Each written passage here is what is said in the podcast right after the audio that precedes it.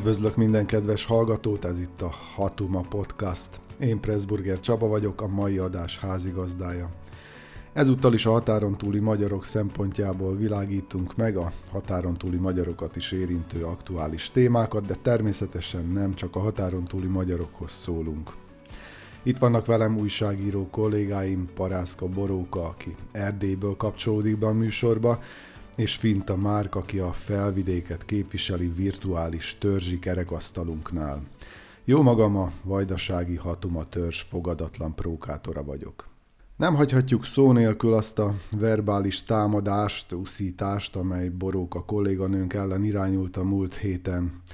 Egy bizonyos Barta Barna, aki a szélső jobboldali Mi Hazánk mozgalom úgynevezett nemzetpolitikai kabinetjének vezetője, a romániai Sepsi Szentgyörgyön vendégeskedve azt találta mondani Parászka Borókáról, a Marosvásárhelyi Rádió újságírójáról, hogy idézem, ha az ilyeneket a magyarok nem tudják felakasztani, maguk közül nem tudják kiiktatni, akkor nem csoda, hogy oda jutunk, ahova jutunk. Idézet vége.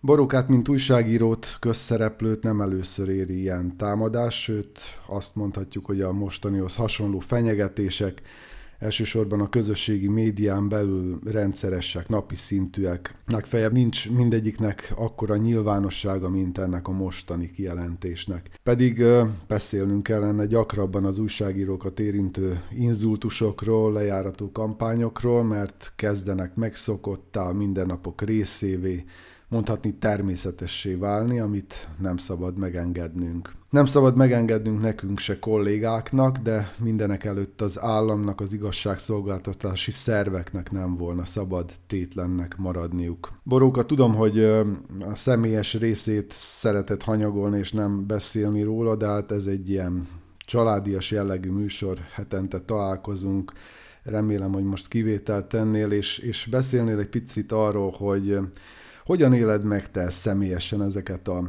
ezeket a rendszeres támadásokat, amelyek, amelyek érnek, és, és még azt is rögtön megkérdezem, hogy vannak-e újabb fejleményei az ügynek, és indult-e akár hivatalból, vagy eljárás, vagy tettetek-e feljelentést? Azért köszönöm az érdeklődést, és azért kerülöm ezt a személyes részét, mert látom a logikáját ezeknek a történeteknek.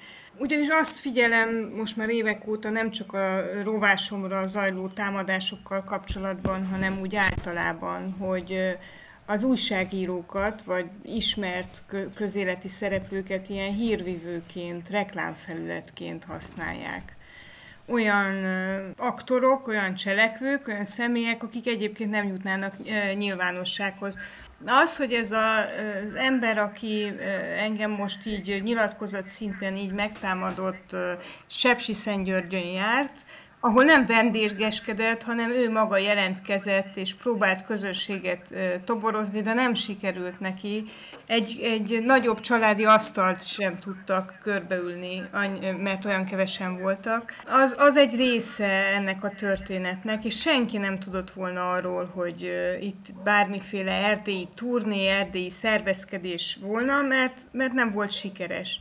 És aztán született ez a nyilatkozat, ami a transztelexes kollégánk jelenléte miatt nyilvánosságra került, és a, főleg a román sajtó kapta fel. Ez nagyon tanulságos térségi szempontból, mert olyan heves román reakciók születtek, amire nem volt példa Romániában. Én nem emlékszem a rendszerváltás óta ilyen tehát maga a miniszterelnök is megszólalt, visszautasította az, ezt a hangnemet, az újságírók elleni eh, támadásokat, és hát szolidaritását fejezte ki, és a miniszterelnökön kívül minden lehetséges szakmai szervezet és politikai párt, és eh, tehát mindenki megmozdult. És én azt ne haragudj, csak egy, egy közbevető kérdés, az RMDS is? Én, meglepő módon még Kelemen Hunor is. Valóban. Még ő is megszólalt, és azt gondolom, hogy ez azért van, nem, nem az, megint nem az én személyem miatt, hanem azért van, mert a romániai de- demokrácia érzi, hogy ez egy határvonal. És, és tanulnak a szlovákiai példából, arra is nagyon figyeltek, és nagyon érzékenyen reagáltak az itteni kollégák, a kuciák ügyből, és látják, hogy mi megy Magyarországon, és a közmédia, közmédia felszámolásának milyen következményei vannak, és nem akarják. Ezt nem akarják a politikusok sem. És félnek attól, hogy tehát nyilván itt is vannak újságírók, bántalmazások és lejáratási kampányok, tehát nem, nem, egyáltalán nem szűz terület Románia, de oda, ahova Szlovákiában eljutottak, vagy ahova a magyar média eljutott, azt nem akarják. És ezért lett ez ilyen nagyon figyelemmel követett, és ezért beszéltek erről, nem arról, az, amiatt, mert egy marginális, mondani való nélküli politikai párt harmadrendű, mandátummal egyébként nem rendelkező figurája itt összecsapta a tenyerét néhány ember előtt. Szóval teljesen másról szól. És a kérdésedre a válasz, igen, nyomoznak a hatóságok, én úgy látom, hogy nagyon komolyan veszik. Nagyon tanulságos, hogy nem csak erre figyeltek fel, a magyar sajtó csak a, a személyemre irányuló támadást kapta fel, de hát ott nagyon masszív antiszemita és cigány ellenes megszólalások, roma ellenes megszólalások voltak, és erre is a nyomozóhatóságok nagyon érzékenyen reagáltak, folyik a, folyik a vizsgálat, úgyhogy szerintem itt, itt most ez egy, egy ilyen emlékeztető oltásként működött a, a román demokráciába. Hát a magyar részén, ami pedig tényleg ezt a családias ügyünket illeti Csaba, mi, miután minden nap tényleg, és ezzel párhuzamosan folyt a Baranyi ügy a magyar sajtóba, ugye Baranyi Krisztina nem akart nyilatkozni a pesti srácok munkatársainak, és azért nem, mert úgy vélte, hogy nem újságírók, ezzel kinyitotta Pandora szelencéjét, hogy akkor ki az újságíró, ki nem. De végül is ott is azt látjuk, hogy ellenem, mint nő ellen és ember ellen nagyon csúnya támadások szereplői voltak azok, akikkel nem állt szóba. Mit kezdünk ezzel az agresszióval? Azt hiszem, hogy ez a, ez a kérdés, és ez az agresszió, ez, ez a, nem a mindennapjaink, hanem a minden óráink része a kérdésed, hogy mit kezdjünk ezzel az agresszióval, hogyan beszéljünk ezekről a dolgokról, hogyha meg kellene kísérelnünk ennek a személyes szálnak a, a hanyagolását, mert ugye ezzel csak hát teret adunk annak a gyűlöletbeszédnek, amelyet visszahallunk lépten nyomon. Tehát mi módon lehet akkor beszélni erről a témáról?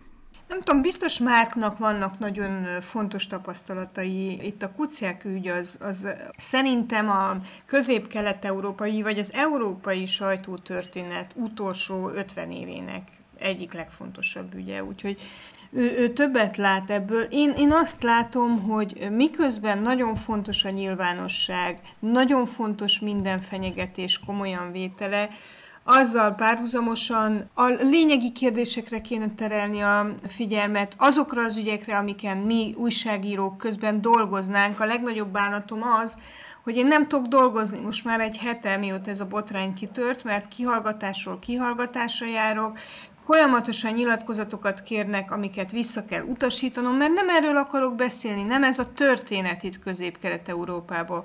Ez az ember, ez nem politikai tényező, és ha jót akarunk ennek a demokráciának, akkor nem is lesz politikai tényező, tehát valahogy át kéne csatornázni a, a figyelmet és, és a hangsúlyokat, de megint elvettem Márktól a szót, nem tudom, hogy ő hogy látja.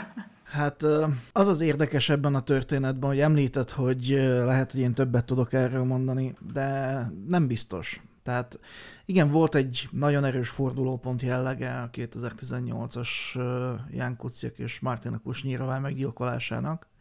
Volt ennek egy nagyon erős társadalmi vonatkozása is, fel is lettek rajzolva bizonyos vörös vonalak, sőt, az országos rendőrfőkapitánynak, az új országos rendőrfőkapitánynak, Hamran Istvánnak, amikor még megbízottként tavaly kinevezték a posztjára, az volt az első dolga, hogy a rendőrség nevében elment Ján Kociak és Martina Kusnyirova szüleihez, és bocsánatot kért tőlük a rendőrség nevében, mert hogy ezt senki nem tette meg a rendőrök közül annak idején és számára személyesen is kifejezetten fontos volt. És a bocsánatkérés az tulajdonképpen az, ar- arról szólt, hogy a rendőrség nem vette komolyan korábban Ján Kuciak segítségkérését, mert amikor Marian Kocsner az újságíró meggyilkolásával gyanúsított vállalkozó annak idején felhívta Ján Kuciakot, hogy meg megfenyegesse, mert Kuciak nagyon sokat írt az ő ügyeiről, akkor a rendőrség nem vette komolyan azt a segítségkérést, illetve kvázi ezt a feljelentést, amit Ján Kuciak tett Márián Kocsner ellen. Ez a hangfelvétel egyébként, a, ez a telefon, ennek a telefonbeszélgetésnek a hangfelvétel egyébként elérhető. Márián Kocsner arról kezd beszélni, hogy ő nem fenyegetőzik, de azt fogja csinálni, hogy elkezd érdeklődni a, az újságíró családjával kapcsolatban, a testvéreivel, a szüleivel kapcsolatban, és hogy ő majd, ő majd rájuk fog nézni, ami elég fenyegető hangzik. Éppen a napokban hallgattam újra ezt a, ezt a hangfelvételt. Próbálom megérteni azt, hogy mi van emögött az agresszió mögött, és miért nem tudjuk kezelni. Ugyanis Szlovákiában lehet, hogy megtörténtek a vörös vonalaknak a felrajzolásai, és lehet, hogy van egy társadalmi norma azzal kapcsolatosan, hogy mit szabad megengedni az újságírókkal szemben, és mit nem de ezt a vonalat minden történelmi tapasztalat ellenére nagyon-nagyon gyakran és tulajdonképpen probléma nélkül lépik át. Politikusok, a közbeszéd résztvevői, nagyon-nagyon sok ember, és hát ne legyünk naívak, az ártajtók mögött ez, az a, ez a fajta agresszió, az a, az a fajta primitív agresszió, ahogy az a mi hazánkos politikus megszólalt, ez, ez igazából borzasztó kimondani, de ez mindennapos. Ez, ez, ez egy olyan dolog, ami százaknak a szájából el tud hangozni, akkor, amikor nem értenek egyet valamivel, amit egy újságíró leírt és ez megnyilvánul Facebook kommentekben is. Én is kaptam olyan Facebook kommentet, amiben egy, egy illető azt mondta, hogy halomra kellene minket lőni, mert olyan dolgot közöltünk a, a, az egyik szlovák nyelvű napilapban, ami neki nem tetszett. És én aztán beszéltem ezzel az emberrel, felhívtam telefonon, mert megtaláltam a telefonszámát, és megkérdeztem tőle, hogy ezt miért írta. És uh, ilyenkor aztán, a, amikor szembesítik a, az embert azzal, hogy uh, mi történik, olyankor aztán visszavesz az a garakból, tehát uh, meg, az, meg az agresszióból, és akkor el lehet jutni egy olyan pontra, ahol valamilyen párbeszéd ki, ki tud alakulni, hogyha az emberhez valamilyen módon, tehát ehhez az agresszióhoz, vagy, vagy ehhez a normálvá vált ingerültséghez, és az emberi élet szentségének teljesen figyelembe nem vételéhez valamiféle nem megértéssel, de békésen viszonyulunk. De ez a párbeszéd, ez nem, nem eliminálja ezt a dolgot, és nem lehet egyszerűen nem lehet mindenkit felhívni, nem lehet mindenkivel személyesen beszélni. A társadalmi normák azok azért léteznek, mert ezeket, ezeket egyszerűen be kell tartani ahhoz, hogy, hogy békésen együtt tudjunk élni. És amikor a, vannak, tehát Szlovákiában vannak olyan politikusok, akik kirakatba teszik azt, hogy ennek ellene mennek. Ilyen a volt kormányfő Robert Fico, vagy egy másik volt kormányfő Igor Matovics, aki előszeretettel provokálja így az újságírókat. Tehát rengeteg olyan megnyilvánulás van továbbra is Szlovákiában. Most beszélgettem nem is olyan régen a napunk.esken olvasható egy interjú Balog Beával, a SZME főszerkesztőjével, aki azt mondja, hogy ők rendszeresen kapnak e-maileket, fenyegető e-maileket, a kollégákat folyamatosan sértegetik, a halálukat kívánják, vannak olyan női kollégák, akiket szintén a nőiségükben aláznak meg, és ezt nem lehet, egyszerűen nem lehet elfogadni. Ez, ez nem olyan dolog, amit szó nélkül és figyelmen kívül lehet hagyni, és ez ellen tenni kell. A rendőrséggel együttműködve, tényleg a hatóságokkal együttműködve, következetesen meg kell mondani ezeknek az embereknek, és meg kell mutatni ezeknek az embereknek, hogy hol van a határ. Van egy ismert szlovákiai magyar megmondó ember, aki annak idején azzal fenyegette az új szót, az új szó napilapot, hogy hogy ha jól emlékszem, akkor felgyújtásról beszél, de ilyen, ilyen, ilyen képletes beszéddel. És az volt az érdekes, hogy amikor elindult ezzel kapcsolatban egy per, és a rendőrség kérdőre vont, akkor arra hivatkozott, ha jól tudom, hogy ittas volt, amikor ezt az egészet írta, és hát ezzel elengedődött a dolog. Amikor látta, hogy megúszta, ismét elkezdte kicsit szofisztikált a formában, de gyakorlatilag tartalmában ugyanazt nyomni, és ugyanolyan agresszióval. Muszáj ezzel ellen valamit tenni, muszáj ezt valahogy kezelni, és, és tényleg nagyon-nagyon határozottan kell ezt kezelni, mert ez nem tartozik semmilyen ország civilizációjába, meg kultúrájába, legyen az jobboldali, baloldali, nemzeti, liberális, legyen bármilyen, ez nem tartozik bele, és azt tudatosítania kell minden embernek nagyon-nagyon-nagyon mélyen. Ugye persze az, az itt a lényeg, hogy itt a gyűlöletbeszédet nagyon sokszor azok, akik megfogalmazzák, azok nem úgy fogalmazzák meg, és nem úgy szólítanak fel erőszakra, vagy uszítanak, hogy kijelentő módot, vagy felszólító módot használnának. Nagyon sokszor, ahogy mondtad is, ilyen szofisztikáltabb megfogalmazást használnak. Például az a Szőke László, aki, aki szintén ö, borókára támadt, az Erdély Médiatér Egyesület ö, fejlesztési igazgatója. Ő úgy fogalmazott, hogy borókát agyonverni sem érdemes, de megérdemelni. Tehát ugye föltételes mód, tagadva állítás, hogyan lehet ezt jogilag megfogni? A romániai bíróság ezt mégis megfogta, hiszen másodfokú ítélet született az ügyben. Boróka, mit tudnál erről mondani? Nagyon sokrétű ez a probléma. Egyébként a Szőke László ellen polgári perben nyertünk első és másodfokon és nem, nem kell ahhoz expressis verbis kijelenteni, hogy valakit meg akarok ölni, hogy az a fenyegetés, fenyegetés legyen, hogy erkölcsi károkat vagy érzelmi károkat okozzon, hogy félelmet keltsen. Tehát ezek, ezek azért meglehetősen jól megfoghatóak jogilag, és különösen akkor, hogyha nincs erre válasz. Tehát egy ilyen perben azért részletesen ki kell fejteni, hogy mit, miért mond, hol mond, miért, mi, hogyan fogalmaz az ember, és a, a döntések értelmében, vagy a, ahol, annak megfelelően, ahogy a romániai bíróság döntött, Szőke Lászlónak erre nem voltak érdemi és megnyugtató válaszai. Ezért nyertem meg a polgári pert. Ebben a másik ügyben amiben most indult eljárás, ez egy büntető eljárás, itt nem tudom, hogy hogy fog menni, hogy dolgozik az ügyészség, milyen bizonyítékokat vesz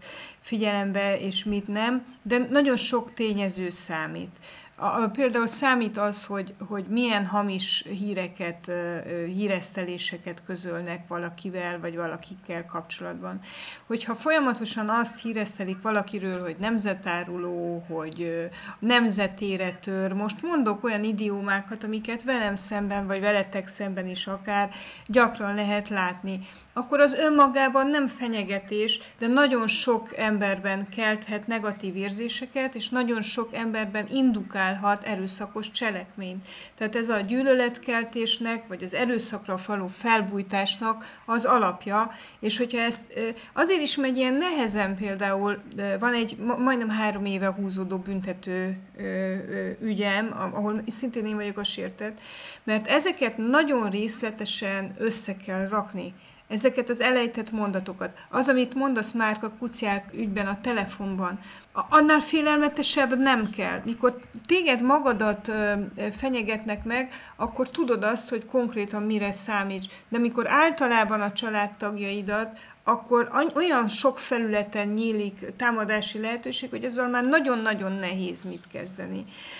Vagy például most én, én végighallgattam a Sepsi-Szentgyörgyi felvételt, ahol a, a, az én sérelmemre is el, megtörtént a fenyegetés, tele van olyan, olyan apró részlettel, amit ha nem beszél valaki jól, nagy anyanyelvi szinten magyarul, és a nyomozók nem, a romániai nyomozók nem beszélnek jól, nem vesznek észre, nem hallják a, a, hangsúlyokat, az összefüggéseket, ott utalások történnek a magyar közösségen belüli eseményekre, amiket ha így szépen összerak puzzle az ember, akkor egy nagyon félelmetes kép alakul ki. De erre például én azt látom, nem tudom ti, hogy, hogy látjátok a szlovák, ez nagyon-nagyon-nagyon tanulságos, amit mondasz a kuciák segítségkéréséről, de Romániában a román rendőrség nincs felkészülve az ilyen jellegű politikai fenyegetésekre általában, az online térben elkövetett fenyegetésekre és bűncselekményekre, adatsértésre, gyűlöletkeltésre, hamis információ szórására, stb. stb. végképp nincsenek felkészülve, és amikor ez ráadásul nem a többség nyelvén történik, akkor akkor szinte elveszett a dolog. Úgyhogy én megoldásként azt látnám, hogy itt a magyar most a kisebbségi médiáról beszélünk, a magyar újságíró szervezetek és jogvédő szervezetek egy messze Magyarország határait meghaladó jogvédőszolgálatot állítanak össze, vagy állítanak fel, és kiképeznek erre szakembereket. Mert ennek nem lesz vége most, nem lesz vége öt év múlva, és nem lesz vége tíz év múlva. Erre állt át a média, és erre be, ebbe bele kell tanulni.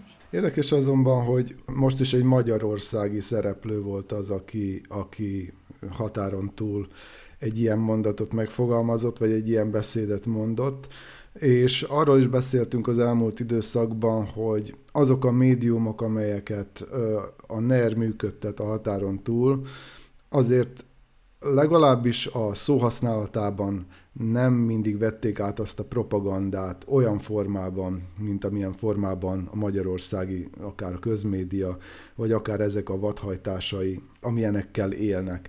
Mondjuk hirtelen én sem tudnék fölidézni olyan támadást, amely kimondottan magyar közegen belül történt újságíró ellen, akár ilyen komoly verbális támadásra gondolok, amelynek utána valamiféle jogi következménye is lett volna.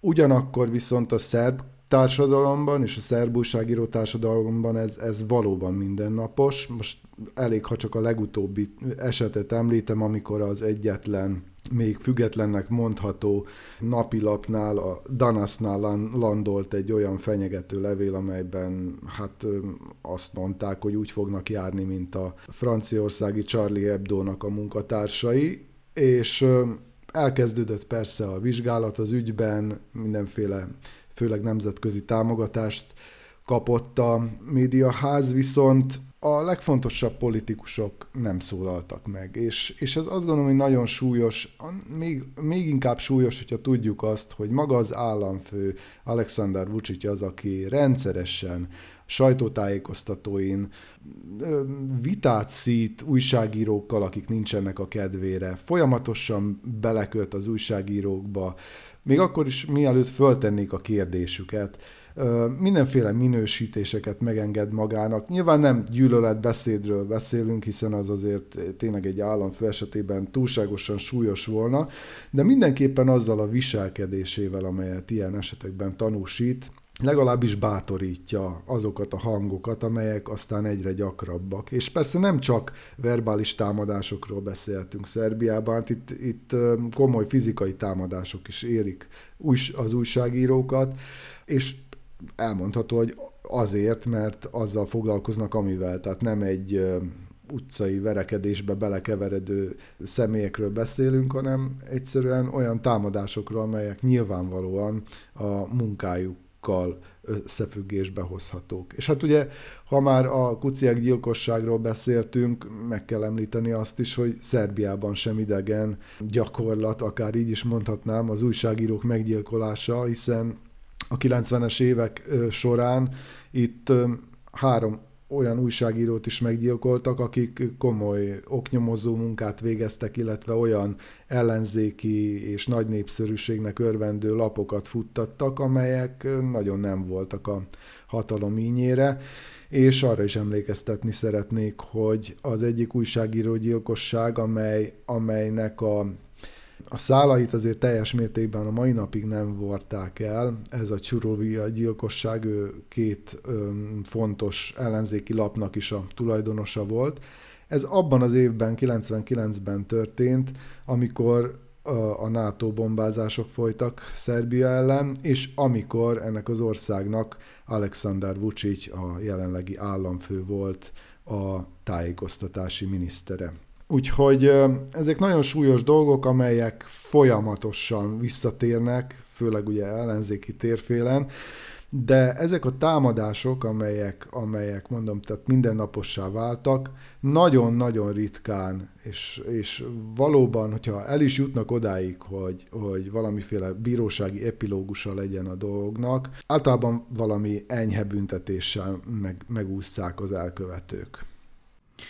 Bocsánat, egy dologgal egészíteném ki ezt a dolgot. Magyarországon ezek a támadások, ezek a médiatéren keresztül szoktak megvalósulni, a különböző revolver médiákon keresztül szokták támadni a, a, az újságírókat. Ugye ilyen volt annak idején a Kurocinfo, most a vadhajtások az, ami általában ezeket a dolgokat, meg a Pesti srácok, meg ugye, ugye a Baranyi Krisztinára gondolunk, akkor szintén itt a, az a Pesti tévében hangzott el az az ominózus adás, ahol, ahol így támadták tulajdonképpen az újságírókat, és ezek karaktergyilkosságok, ezek egyértelmű, tehát arra megy ki a játék, hogy karaktergyilkosságokat kövessenek el, és azzal számolnak, hogy a, a közösségi hálók népét maguk mellé tudják állítani a közös kórusba és farkasüvöltésbe. De volt egyébként a másik oldalon egy, egy olyan eset, egy olyan incidens, ami fizikai támadás volt. Borsa Miklóst, az M1 híradójának a híradósát egyszer Balatonfüreden most hazudj felkiáltással ütötte meg egy férfi, és hát az is elég nagy sok volt. Tehát amikor, amikor az erőszak már ilyen formában manifestálódik, az, az egy abszolút olyan dolog, ami, ami nagyon jól mutatja azt, hogy mennyire polarizált és mennyire kiélezett a társadalomban a helyzet, és hogyan játszanak egymás idegein az emberek gitárszólókat, tehát ez tényleg egy, egy, egy nagyon-nagyon szélsőséges eset. Viszont ugye senki nem tesz semmit azért, hogy ezek a dolgok valamilyen módon elcsituljanak, vagy, vagy valamilyen nyugvópontra kerüljenek, és éppen ezért volt nagyon furcsa az a beszélgetés, ami ugye a Baranyi Krisztina és a Fűrjes államtitkár között, Fűrjes Balázs államtitkár között volt az ATV-ben a, ezután az eset után, amikor Baranyi Krisztina nem, akart válaszolni a Pesti srácok újságírójának a kérdésére, hogy lehet emberarcuskodni, hogy Fűrés Balázs tette, lehet azt mondani, hogy hát az újságírónak többet kell, illetve a közéleti szereplőknek többet kell tűrniük, közéleti szereplőknek számítanak ilyen szempontból az újságírók is egyébként, de nem lehet ilyen módon a lovak közé dobni a gyeplőt. Tehát nem, nem, nincs, nincsenek meg, nem működnek a társadalomban azok a, az önszabályozó mechanizmusok, amelyekre számítanunk kellene. Egy normális társadalomban működnének, de ezek a társadalmak, amik Közép-Európában most ilyen helyzetben vannak, ilyen, ilyen társadalmi helyzetben vannak, és ennyire kiélezett a helyzet, egyszerűen ezek a, nem lehet számítani, számítani ezeknek az önkorrekciós mechanizmusoknak az életbe lépésére és, és védelmére, és ez egy borzasztó dolog. Én azért azt látom, hogy az, az rengeteget számít, hogy eh, ahol még vannak szerkesztőségek, ugye azért ne felejtsük el, hogy a média ellen vívott háború azzal kezdődött, hogy szétverték a szerkesztőségeket, joggal, mert tudták, hogy ahol van eh, még több szolidáris kolléga, és van jó főszerkesztő, úgy értem tudatos és tájékozott és mindenre felkészült főszerkesztő, Nehogy Isten van szerkesztőségek közötti együttműködés, ott azért sokkal nehezebb újságírókat szidalmazni, bántalmazni nyilván, nyilvánosan. És nagyon sokat számít, hogy a, például én ezt, ezt a szerbiai helyzetet nem ismertem, és köszönöm, hogy elmondtad Csaba, mi ezen a fázison a Trajan Basescu elnöksége alatt túlestünk.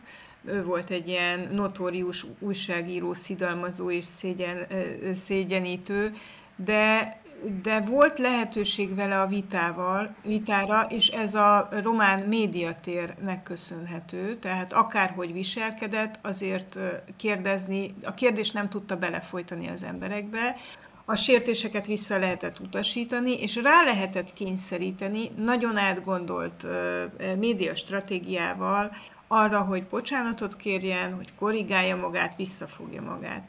Ez pedig csak egy ilyen szervezett módon elképzelhető, és hogy kortárs jelen idejű példát hozzunk, az, ami a magyar kormányinfokon megy, hogy kitéltanak újságírókat, hogy nem tehetnek fel bizonyos lapok kérdéseket, vagy szerkesztőségeket, szerkesztőségek kérdéseket, ez egy napi küzdelem. Ezzel egy szerkesztő, egy újságíró nem fog megküzdeni, akkor, akkor lesz uh, szembefordulás, hogyha mindegyik uh, újságíró összefog, és addig a magyar miniszterelnök nem jut levegőhöz, hogy beszéljen, amíg, amíg nem biztosít mindenkinek kérdéshez való jogot, szabad kérdéshez való jogot. Ez a, ez a dolog egyik fele. A másik fele pedig ezek a, ezek a sértések, amikről te beszéltél, ott a, a Baranyi Krisztina, én nem kapcsán, én nem hiszem, tehát sokat emlegetjük, hogy a közszereplőnek többet kell elbírnia, és ez egy fontos érve volt a szólásszabadság védelmének. Tehát nekünk most úgy kell ezekben a kérdésekben megszólalni, hogy ne felejtsük el, hogy a legfontosabb demokratikus értékünk az alapjogok védelme mellett a szólás szabadságának a védelme. De nem hiszem, hogy, hogy az erőszakot, a verbális erőszakot bárkinek el kéne viselnie. Na, ezt, ezt, ezt nem csak a közszereplőek, sem magán, senkinek. Tehát itt kell egy társadalmi pacifikálás hosszú távon. És akkor maradunk továbbra is a médiánál, ugyanis Szlovákiában az év augusztusában módosult a média keret, amely egyes vélemények szerint hátrányosan érinti a kisebbségi nyelveken sugárzó média szolgáltatókat. Az egyik erdélyi európai parlamenti képviselő az Európai Bizottsághoz fordult az ügyben, mert szerinte diszkriminatív dolog volt kötelezővé tenni a nem szlovák nyelven sugárzott adások szlovák nyelvű feliratozását. Az ügy annak kapcsán kapott most ismét nyilvánosságot, hogy az Európai Bizottság megszólalt az ügyben, mondván folyik a szlovákiai szabályozás vizsgálata. Már hozzád fordulok ebben az ügyben, ugyanis nem egy friss törvénykezésről van szó, csak most tulajdonképpen szigorítottak rajta, vagy visszatekerték oda, ahonnan 2013-ban egy picit letekertek belőle. Engem az érdekelne így a szerbiai gyakorlatra gondolván, hogy itt nálunk ugye vannak nagyon sokféle jó és rossz törvény is van, de nem föltétlenül alkalmazzák ezeket a törvényeket. Mi a helyzet ezzel a konkrét törvényen állatok? Mennyire tartják be ezt, mennyire veszik komolyan?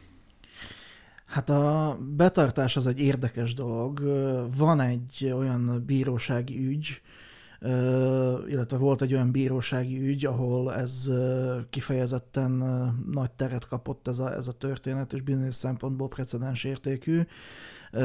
Ugye arról van szó, hogy a, a törvény szerint, illetve ugye ez 2013-ban történt még ez az eset, és tar- arról szólt ugye a szabályzás, hogyha mondjuk nem szlovák nyelvű a, a sugárzás a televíziónak, akkor ezt vagy feliratozni kell, vagy ugyanannak a műsornak a szlovák nyelvű változatát is le kell adni. És a Párkányi Regionális Televízió beszámolt egy balesetről, ahol két megszólaló csak magyarul szólalt meg, és nem volt feliratozva a dolog, és ezért megbüntették a televíziót azt hiszem, hogy 160 euróra tehát nem, a, nem, nem egy olyan nagyon magas összegre, de itt nem is az összegnek a magassága, illetve a súlyossága az igazán súlyos dolog, hanem az, hogy ez tulajdonképpen megtörtént, tehát nem volt ilyen szembecsukós dolog, és ez végigment az egész bírósági rendszeren, mert természetesen a Párkányi Regionális TV tiltakozott, és ez végigment az egész bírósági rendszeren, és az Alkotmánybíróság is úgy nyilatkozott, miután hozzáfordultak, hogy hát a büntetés jogos volt. Igazából nem nyilatkozhatott másképp, mert a törvény, törvényi szabályozás rossz. Úgyhogy ők az Európai Bíróságokhoz fordultak, és az Európai Bíróságok pedig egy formai hibára hivatkozva visszadobták a, a, magát a, a beadványt, mert ha jól emlékszem, már nem vagyok benne biztos, mert nem kicsit már régebben, régebben történt, ott valami olyasmi volt a helyzet, hogy nem adták be időben a legfelsőbb bíróság döntése után ezt a, ezt a beadványt, de hát igazából nem is adhatták volna be, mert Szlovákiában még ott volt az alkotmánybíróság, tehát az összes helyi lehetőséget ugye még nem merítették ki, úgyhogy volt egy ilyen kicsit ilyen 22-es csapdája helyzet, de végül is az történt, hogy ugye az, tehát az Európai Bíróság is visszadobta ezt az egész történetet. És hát ez azért, azért egy ilyen nagyon fontos dolog, mert nem gondolom, hogy mindig, de mindig, nem, nem gondolom, hogy minden egyes esetben, de mind, nagyon sokszor akadnak olyan ö, házmesterek, akik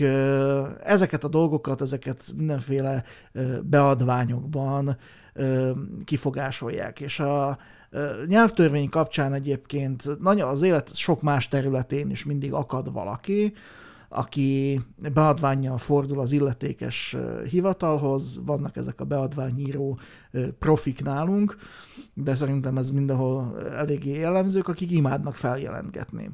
És az ilyen feljelentgetések mindig eljutnak az állami szervekhez, akik aztán kiszállnak, és valamilyen módon büntetnek, mert általában nem, nem, nem hunynak szemet ezek fölött a dolgok fölött, és hát ez feszültséget okoz, meg, meg, meg problémát okoz, meg idegességet okoz, és hát az ember érzi ilyenkor, hogy hát itt bizony elég rendesen másodrendű állampolgárként van kezelve, illetve hát az a kisebbség, amihez tartozik, annak a jogait meglehetősen, hogy is mondjam,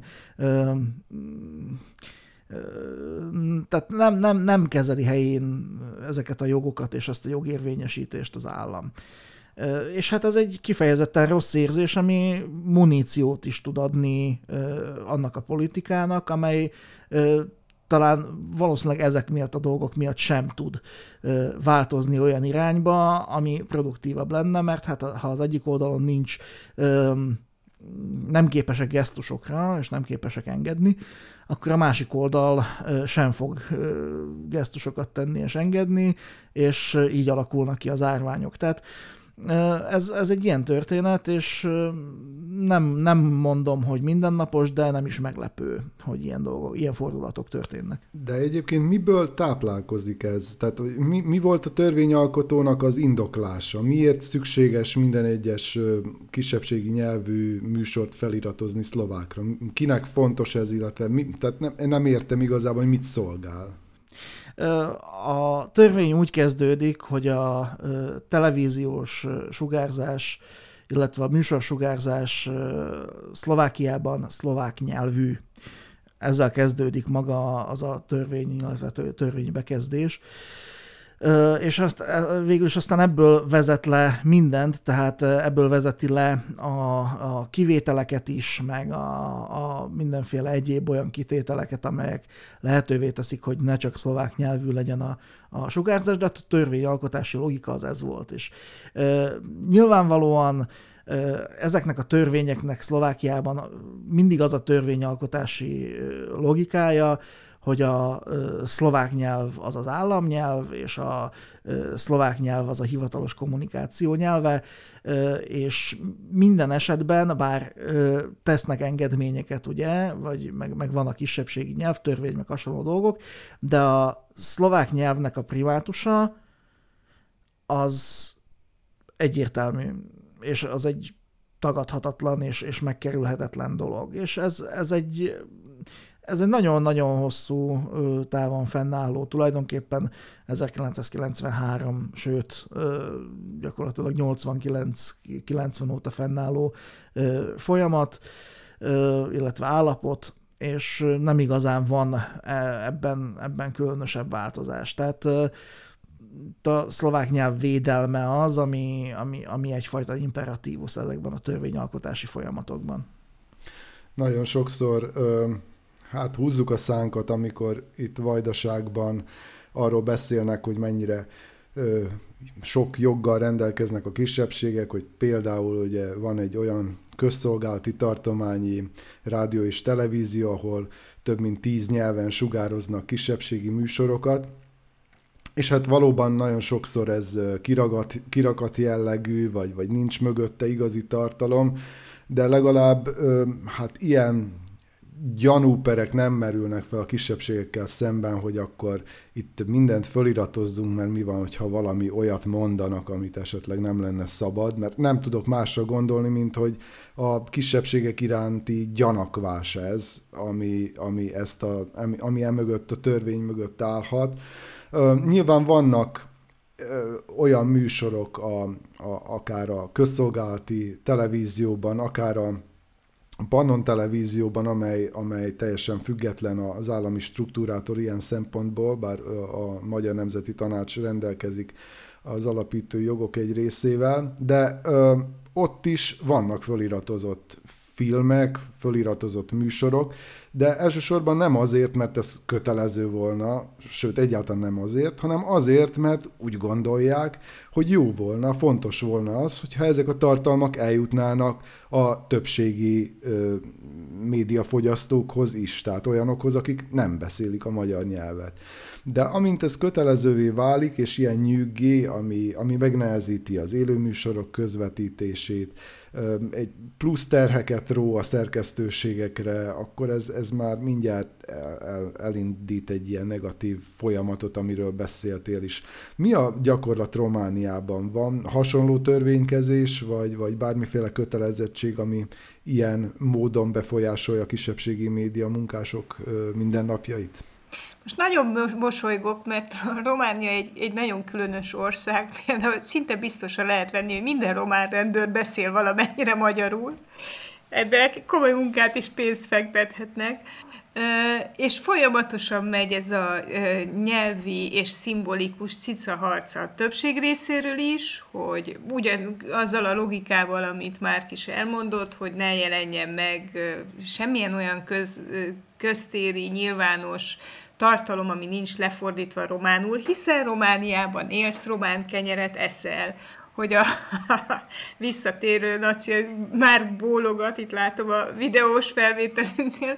Tehát ez, ez, a, ez az ős atavisztikus nacionalista uh, hülyeség, ami azért mindenkit mozgat. Miközben a, a, magyarokban is van egy ilyen, tehát hogyha nem írják ki a Marosvásárhelyi élelmiszerboltban a róvásírásos betűtésztára magyarul is, hogy ez róvásírásos betűtészta, csak románul, akkor gyorsan szalad valaki a diszkrimináció ellenes tanácshoz, a helyi önkormányhozathoz, a fogyasztóvédelemhez, és azonnal feljelentik az éppen aktuális multit. Tényleg erre voltak konkrét példák, tehát nem levegőből veszem hogy diszkriminálják a magyar kisebbséget, és arra is volt példa, hogy azért indult feljelentés, mert az egyik helyi iskolában nem volt kiírva, hogy WC, meg nem tudom, izé, szertár magyarul, csak románul az ajtókra. És végül is valahol az alapelv, nyilván ezekben a vitákban mindig lehet találni valami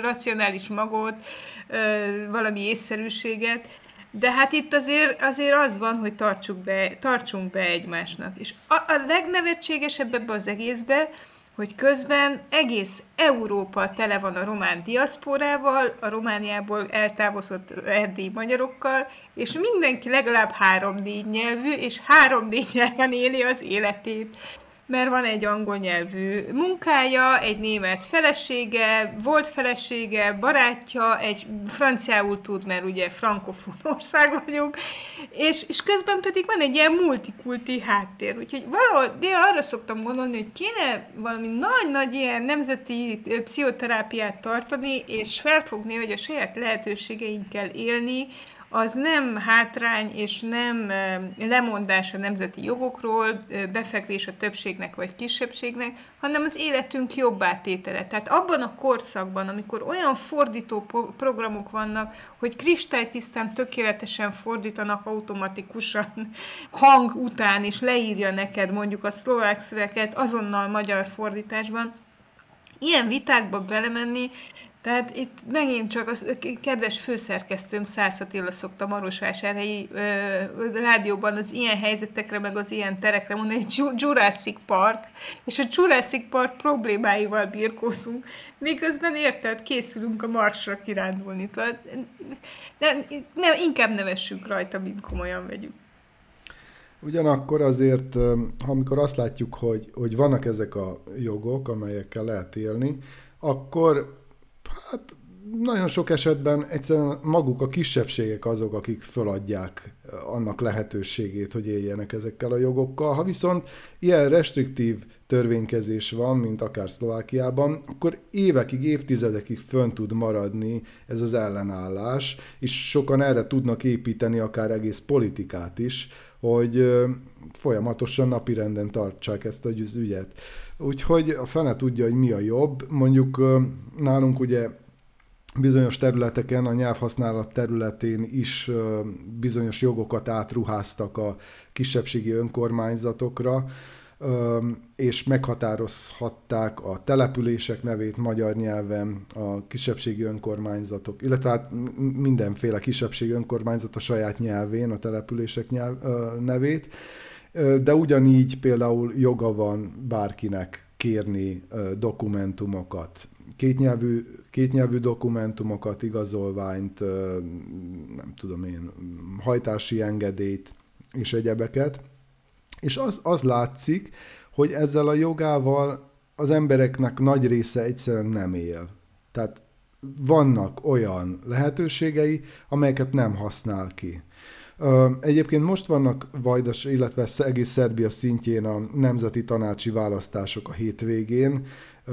Olyan kisebbségi önkormányzatokat választ itt összesen 19 nemzeti kisebbség, többek között a magyar is, amelyek rendelkeznek bizonyos jogokkal az oktatásügy, a tájékoztatás, a kisebbségi nyelv és írás használat, illetve a kisebbségi kultúra területén. Nagyon sokan ezeket a, az intézményeket egyébként ilyen, szintén ilyen kirakat szerveknek tartják, hiszen lényegében ezeken a területeken nincsenek valódi döntéshozatali jogaik, tehát hogyha például egy országos tantervet kell elfogadni, és ott, ott a kisebbségi nyelvű programokról volna szó, akkor legfeljebb véleményezési vagy a döntéshozatalban való részvételi jogra ö, kapnak lehetőséget ezek a nemzeti tanácsok, tehát konkrétan azért nincs ilyen feudumokra felosztva ez a négy terület, hogy akkor ebben teljes mértékben a kisebbségek dönthetnek. Ugyanakkor vannak bizonyos intézmények, amelyek amelyek, amelyeknek az alapító jogaival rendelkezik a kisebbségi önkormányzat, és ezek fölött viszont olyan jogokat gyakorolhat, amelyekbe gyakorlatilag senki más nem szólhat be. Tehát, hogyha van egy médium, amelynek a, a Nemzeti Tanács az alapítója, akkor erről a médiumról a főszerkesztő kinevezésétől kezdve egészen a, a, a, a lap működéséig, vagy a médium működéséig, mindenről gyakorlatilag a nemzeti tanácsok döntenek.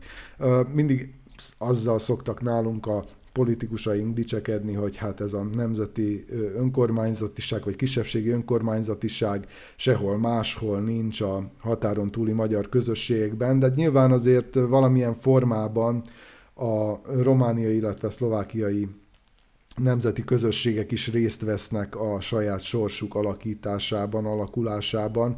Hogyan néz ki ez nálatok hát a, a törvényes kereteken belül, Márk? Hát nálunk nincsenek ugye kisebbségi önkormányzatok, most készül, vagy készülne egy kisebbségi törvény, ami egy átfogó és tulajdonképpen egy régi adóssága már a szlovák kormánynak. Igazából úgy volt, hogy ez, ez a kisebbségi törvény például már számol kisebbségi tanácsokkal is, amelyek az élet rengeteg területén döntöttek volna, vagy döntenek különböző dolgokról. Az egyetlen probléma az, hogy jelen pillanatban ez a törvény ugyan már elkészült a paragrafusos formája, de ö, alapvetően megállt a, a, a törvényalkotási folyamat, és ö, most ö, nagyon lassan indulhat majd esetleg újra. A kisebbségügyi kormány biztos Bukowski László szokott panaszkodni ezzel az egésszel kapcsolatban, hogy az ő munkáját tulajdonképpen ezzel elég nagyban ellehetetlenítik és hát nem igazán, nem igazán halad a dolog. Ugye az igazságügyi minisztériumnak is volt kifogása ezzel az egésszel kapcsolatban, meg a külügyminisztériumnak is volt kifogása ezzel az egésszel kapcsolatban, mert hogy attól tart, tartanak ezek a minisztériumok, illetve hát ugye a szlovák politikum általában attól szokott tartani, hogy itt eljutunk oda, hogy kollektív jogokról beszélünk, és hát a kollektív jogokat azokat nem kifejezetten preferálja a szlovák állam ilyen szempontból. Úgyhogy, úgyhogy elég nehéz nyilatkozni erről a, erről a történetről. Nekem az a félelmem, ha létre is jönne, akkor is nagy valószínűséggel egy kiherélt formában jönne létre, ez az egész, és és tényleg, ahogy mondod, látszatjogokkal ruháznák fel, tehát nem lenne gyakorlati jogérvényesítési haszna, vagy csak bizonyos szempontból lenne ilyen jogérvényesítési haszna. Nagyon kíváncsi vagyok, hogy a következő időszakban, mert a kor, kormány ezt kormányprogramban vállalta egyébként, hogy hogyan fognak ezzel bármit is kezdeni. Romániában van-e mozgás a téren, a kollektív jogok elismerése terén, Boróka? Én, én aki azt mondom, hogy, hogy minden, tehát, hogy, hogy a római jog alapjára épített európai jogbiztonság és jogrendszerek, azok az individuális jogok nyugszanak, és hogyha az egyéni jogokat maximálisan komolyan vennénk, mint hogy nem vesszük, akkor nem lenne szükség semmilyen más megközelítésre. Úgyhogy ezt kellene újra gondolni, hogy tényleg az egyéni kisebbségi és szabadságjogok mennyire vannak kodifikálva, újra gondolva, korszerűsítve, mielőtt még erről beszélgetnénk. De hát itt a rendszerváltás óta azt látjuk, például apropó kisebbségi önkormányzatok, hogy hiába találtak ki egy nagyon komoly és komplex érdekvédelmi rendszert a civil szféra képviseletétől a kisebbségi parlamentként működő fórum létrehozásán át a politikai, kisebbségi politikai pártok felépítéséig. Ez valamiért nem működik, és én azt gondolom, hogy azért nem működik, mert már a rendszerváltás pillanatában sem vette igazán komolyan senki, hogy ezeknek a hibrid szervezeteknek a létrehozása miért fontos a többségi demokráciák számára.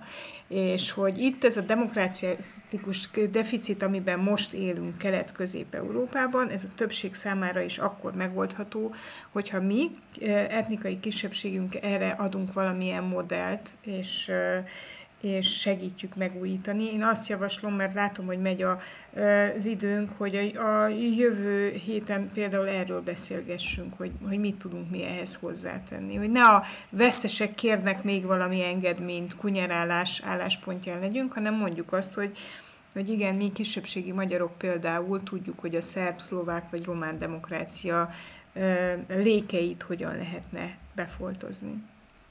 Igen, okvetlenül térjünk vissza erre a témára, már csak azért is, mert vasárnap derül ki, hogy akkor hogyan is alakultak a nemzeti tanácsi választások nálunk. Hát mondjuk a magyar közösség esetében nagy meglepetésre nem kell számítani, ugyanis egyetlen egy lista közül választhatnak azok, akik egyáltalán elmennek az urnák elé és szavaznak.